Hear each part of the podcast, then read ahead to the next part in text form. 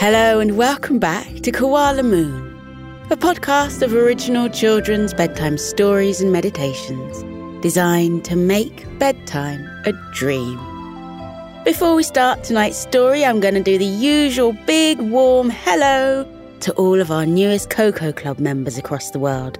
So tonight, that's you, James Gilbertson in London, Eden, Jude, and Alfie in Sydney, Australia, and Cosette and Josephine. Thank you, thank you, thank you for subscribing and joining our club, and I hope you enjoy all your extra stories. Before we begin, a quick message for the grown ups. If you'd like to support our podcast, enjoy ad free listening, unlock four bonus stories per month, and much, much more, you can join Koko Club. Subscribe in just two taps via the link in the show notes. But now, here's a quick word from our sponsors. Now then, oh, tonight's story. It reminds me that I just hate losing things, especially precious things. I once lost a pendant I've worn every day for 10 years, and I felt so distressed I couldn't eat for a whole day. And when I eventually found it, I cried with happiness. It may have just been some precious metals and gemstones, but to me it symbolized so much more than that and it's really only me that it mattered to. So tonight's story brings back some of those memories. Have you ever lost or misplaced anything precious? Tonight we're following our octopus friend Ozzy as he chases a diamond ring down the plug hole of his sink in the kitchen of Potato and Beans' diner. Lucky for him, he ends up on an adventure through pipes and chutes, all the way to the ocean where he teams up with a squid named Pearl to achieve his mission of returning the lost ring to its rightful owner. What a superstar octopus he is for trying so hard. Now relax and steady your breath as you get comfy in your bed. Maybe wriggle and shake and jiggle and pat your body to get rid of any extra energy still in there from the day. That's it. All over. Okay. Now give me a lovely long sigh. And we'll begin Ozzy's Adventures Down the Plug Hole by Susanna McLaughlin.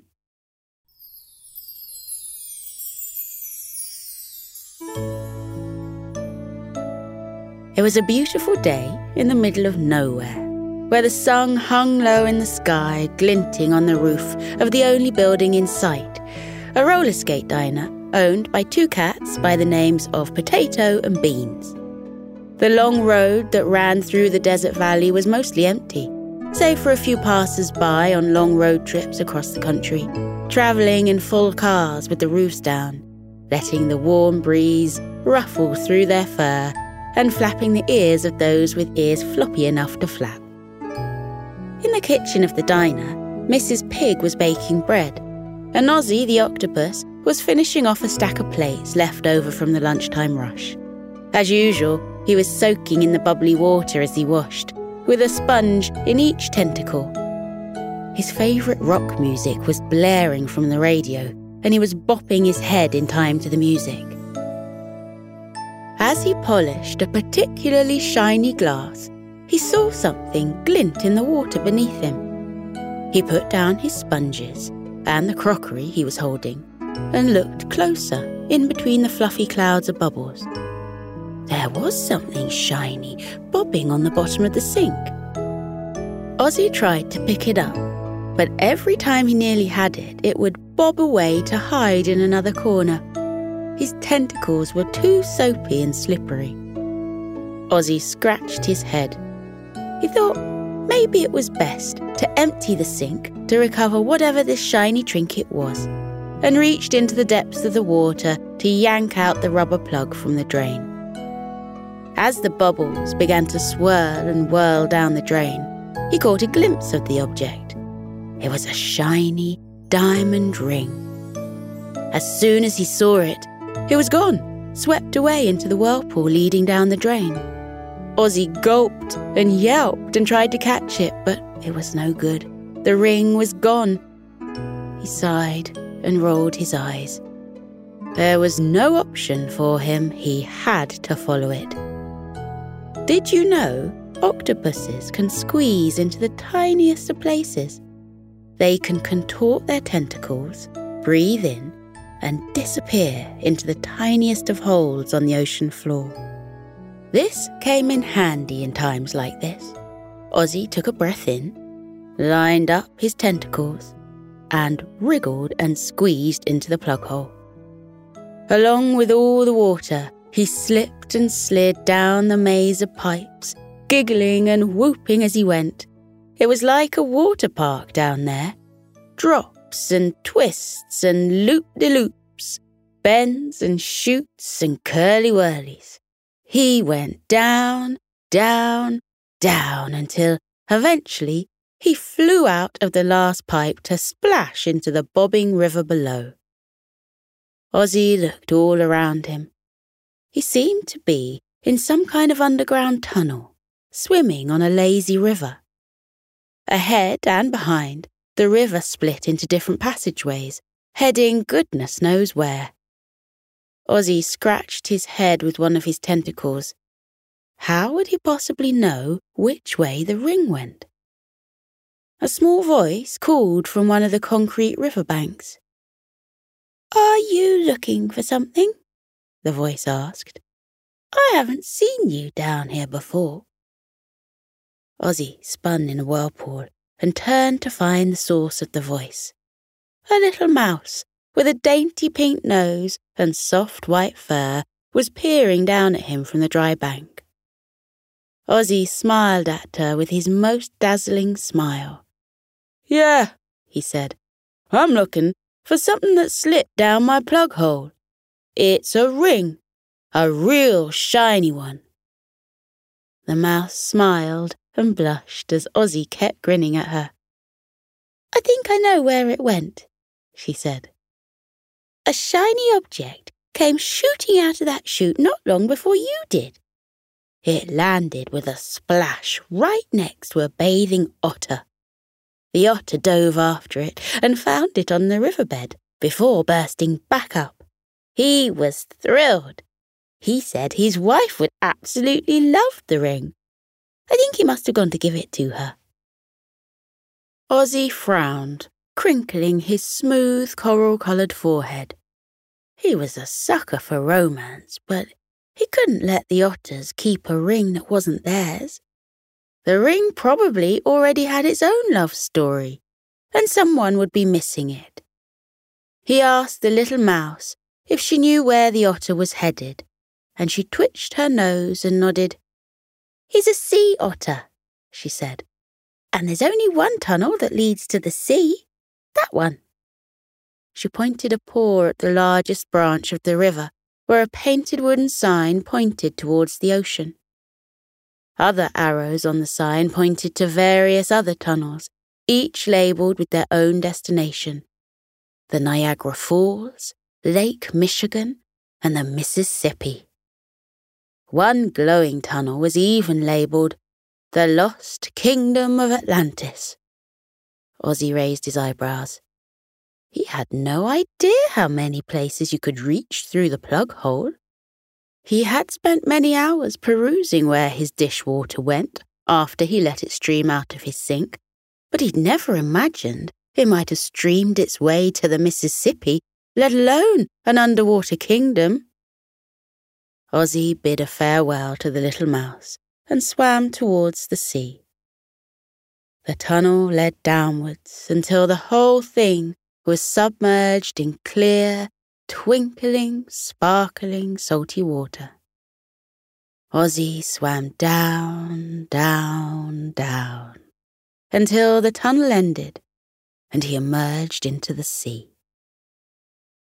Beneath him, a sandy plain stretched as far as the eye could see, dotted with swaying seaweed and twisted multicoloured coral. Wriggly anemones of green, orange, and purple grew between the coral, and tropical fish darted here, there, and everywhere.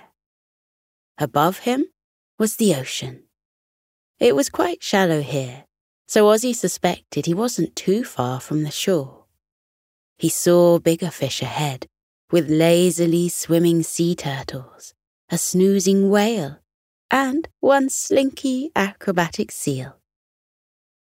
Ozzy was here to see the otters, and he knew he mustn't forget his mission. But he saw no harm in enjoying the ocean for a little while whilst he found himself deep within it. He stretched out his tentacles. He had been above land for a while now, and he loved nothing more than zooming around on his roller skates. But it was nice to float weightlessly in the sea once in a while. Ozzy stretched his eight legs and squeezed them together, sending him shooting through the water like a balloon through the sky, inflating and deflating with every movement. He popped the air bubbles that floated past him with a lazy flick of the tentacle and watched the sun streaming through the water above him, warming his skin as it trickled down to the seabed. He wished how do you do to slowly flapping stingrays and raced alongside hurried seahorses. As Ozzy caught his breath lazing on a rock and using some vacant seashells as castanets, he saw something in the distance, towards the surface, heading in his direction. It looked like a kite or a balloon, but instead of drifting here and there, it was swimming purposefully in his direction. It swam so quickly that Ozzy barely had time to make out what it was before it landed on his rock, nearly knocking him off with its sudden landing. Ozzy steadied himself and took in the creature that had come his way. It was a squid, but not an ordinary squid, a giant one almost twice the size of Ozzy. She had huge sparkling eyes, and her ballet slipper pink skin shone with a pearlescent gleam. The squid smiled pleasantly at Ozzy and bid him a hi. Ozzy said hello, and the two of them sat quietly on the rock for a while as a shimmering school of sardines swam by. I'm Ozzy, Ozzy said. I'm a roller skating dishwasher from Potato and Beans Diner. The squid smiled. I'm Pearl, she said. A swimming, squelching squid from the big blue sea. What on earth are you doing here, Ozzy? Ozzy told Pearl about the missing ring, and she nodded at him, wide eyed, I've seen it, she said. Old furry Ted swam through here not long ago, clutching a shiny ring in his paw. He said he was going to give it to his wife, Edie. I was thrilled, as Edie's such a lovely sea otter. She deserves a treat. In fact, just last week she helped me out when I got all tangled up in seaweed and she didn't laugh at me once, even though I must have looked pretty funny. Ozzy asked whether she knew where Edie and Ted lived, and Pearl nodded her head. She crossed her front two tentacles and put a stern look on her face. She wasn't used to being stern, and she had no eyebrows to furrow, but Ozzy understood her intent. Hmm, you can't take the ring from Edie and leave her with nothing, though. Pearl said. It's not polite. It's not her fault the ring was floating towards the ocean. Ozzy thought this was reasonable. Ted found the ring and deserved some kind of reward anyway. What do you think I could give them in exchange, Pearl? As he spoke the giant squid's name, the answer to his question appeared in his mind. A new ring, of course. And what better ring for a sea otter than one studded with a bright, shiny pearl? Ah, uh, pearl? Where do pearls come from? Ozzy asked. Pearl laughed. Well, Ozzy, you'd have to ask my friend Shelley about that. She's an oyster. Pearls are made by oysters. They often keep them tucked away in their shells for safe keeping. Without another word, Pearl rocketed off into the ocean, and Ozzy sprung off after her, wishing he had his roller skates to speed him up. This squid could swim fast.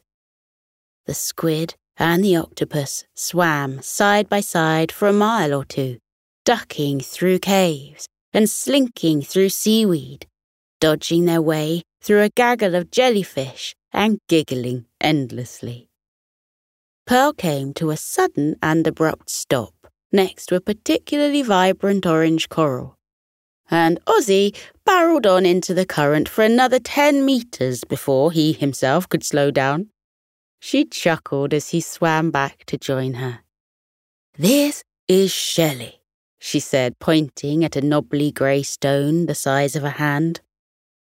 As Ozzy looked closer, the stone sprung open, revealing itself as an oyster shell with a shiny silver inside and a blobby pink oyster calling hello. Shelley greeted the two cephalopods and made some polite small talk about what a beautiful day it was out here in the big blue. Ozzy and Pearl agreed with her and complimented how the sunlight danced on the metallic sheen of the inside of her shell. Pearl told Shelley about the missing ring and explained that they would like to replace Edie's newfound accessory with a pearl ring instead, which wouldn't be missed by its owner.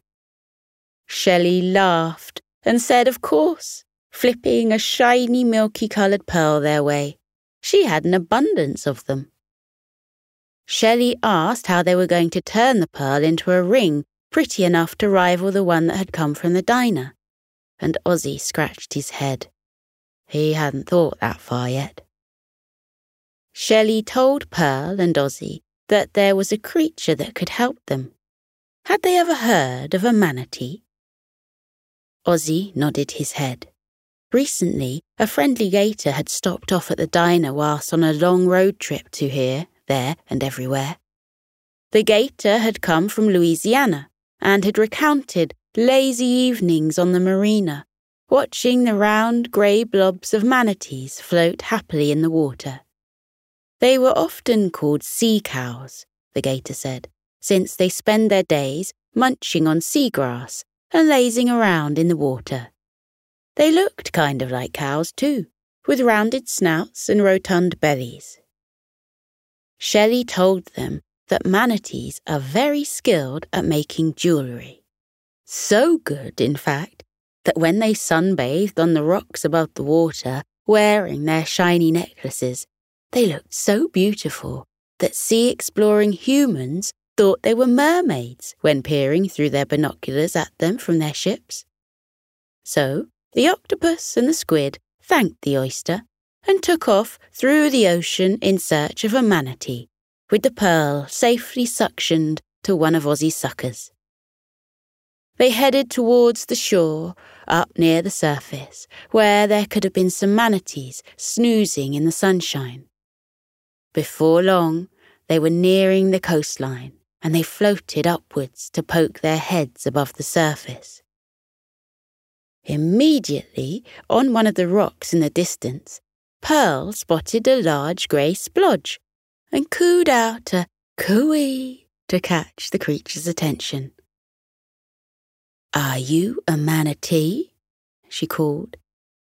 The splodge looked up to reveal the big brown eyes and cute stub nose of a seal. He slowly shook his head and pointed a fin out to his right. Following the point of his fin, Ozzy and Pearl spun slowly to see another splodge on another rock, and this one had the snuffling snout and little beady eyes of a manatee. Pearl whooped and dived back into the water to rocket her way over to the manatee's sunbathing spot. Ozzy rolled his eyes, giggled, and followed her at the closest pace he could to her rocketing swim. Looking up from the water, the manatee seemed huge, but she had the kindest little smile of perhaps any animal Ozzy had ever seen. She was wearing little round glasses, which she pushed down her snout to better see her two visitors. She had a little toolbox balanced on the rock to her left, and in her flippers was some beautiful tangle of wire threaded with glistening glass beads. Hello, my dears, the manatee said. What can I do for you? Ozzy used his suckers to hoist himself up on the rock and shook hands with the lady. Pearl remained in the water, but reached up a long pink tentacle and waggled the manatee's hand in greeting. We've heard that manatees are skilled jewelers, Pearl said, and we're seeking a skilled jeweler.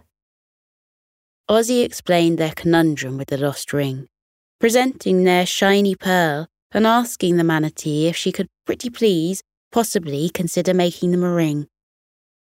Edie will really appreciate it, Pearl added, and she's really nice. The manatee chuckled and said of course she would help them. It would be her pleasure, and it would be ready in a jiffy. The manatee pushed up her glasses and pulled out a new roll of wire, winding it around the pearl and bending it into beautiful weaving patterns, before cutting it from the spool with a decisive snip. She handed it to Pearl and Ozzy, who marvelled at it, complimenting the manatee on her talent. The manatee dismissed their praise with a flip of the flipper and wished them well on their mission. With final thank yous, Pearl and Ozzy slipped back down into the ocean. It was time to head to Ted and Edie's place to retrieve the ring. Pearl took the lead, and Ozzy swam along in her wake, humming to himself as he went, now well accustomed to swimming competitively against the sea's current. Pearl led them along the rocky coastline to an isolated craggy cove, bordered by rock pools and palm trees.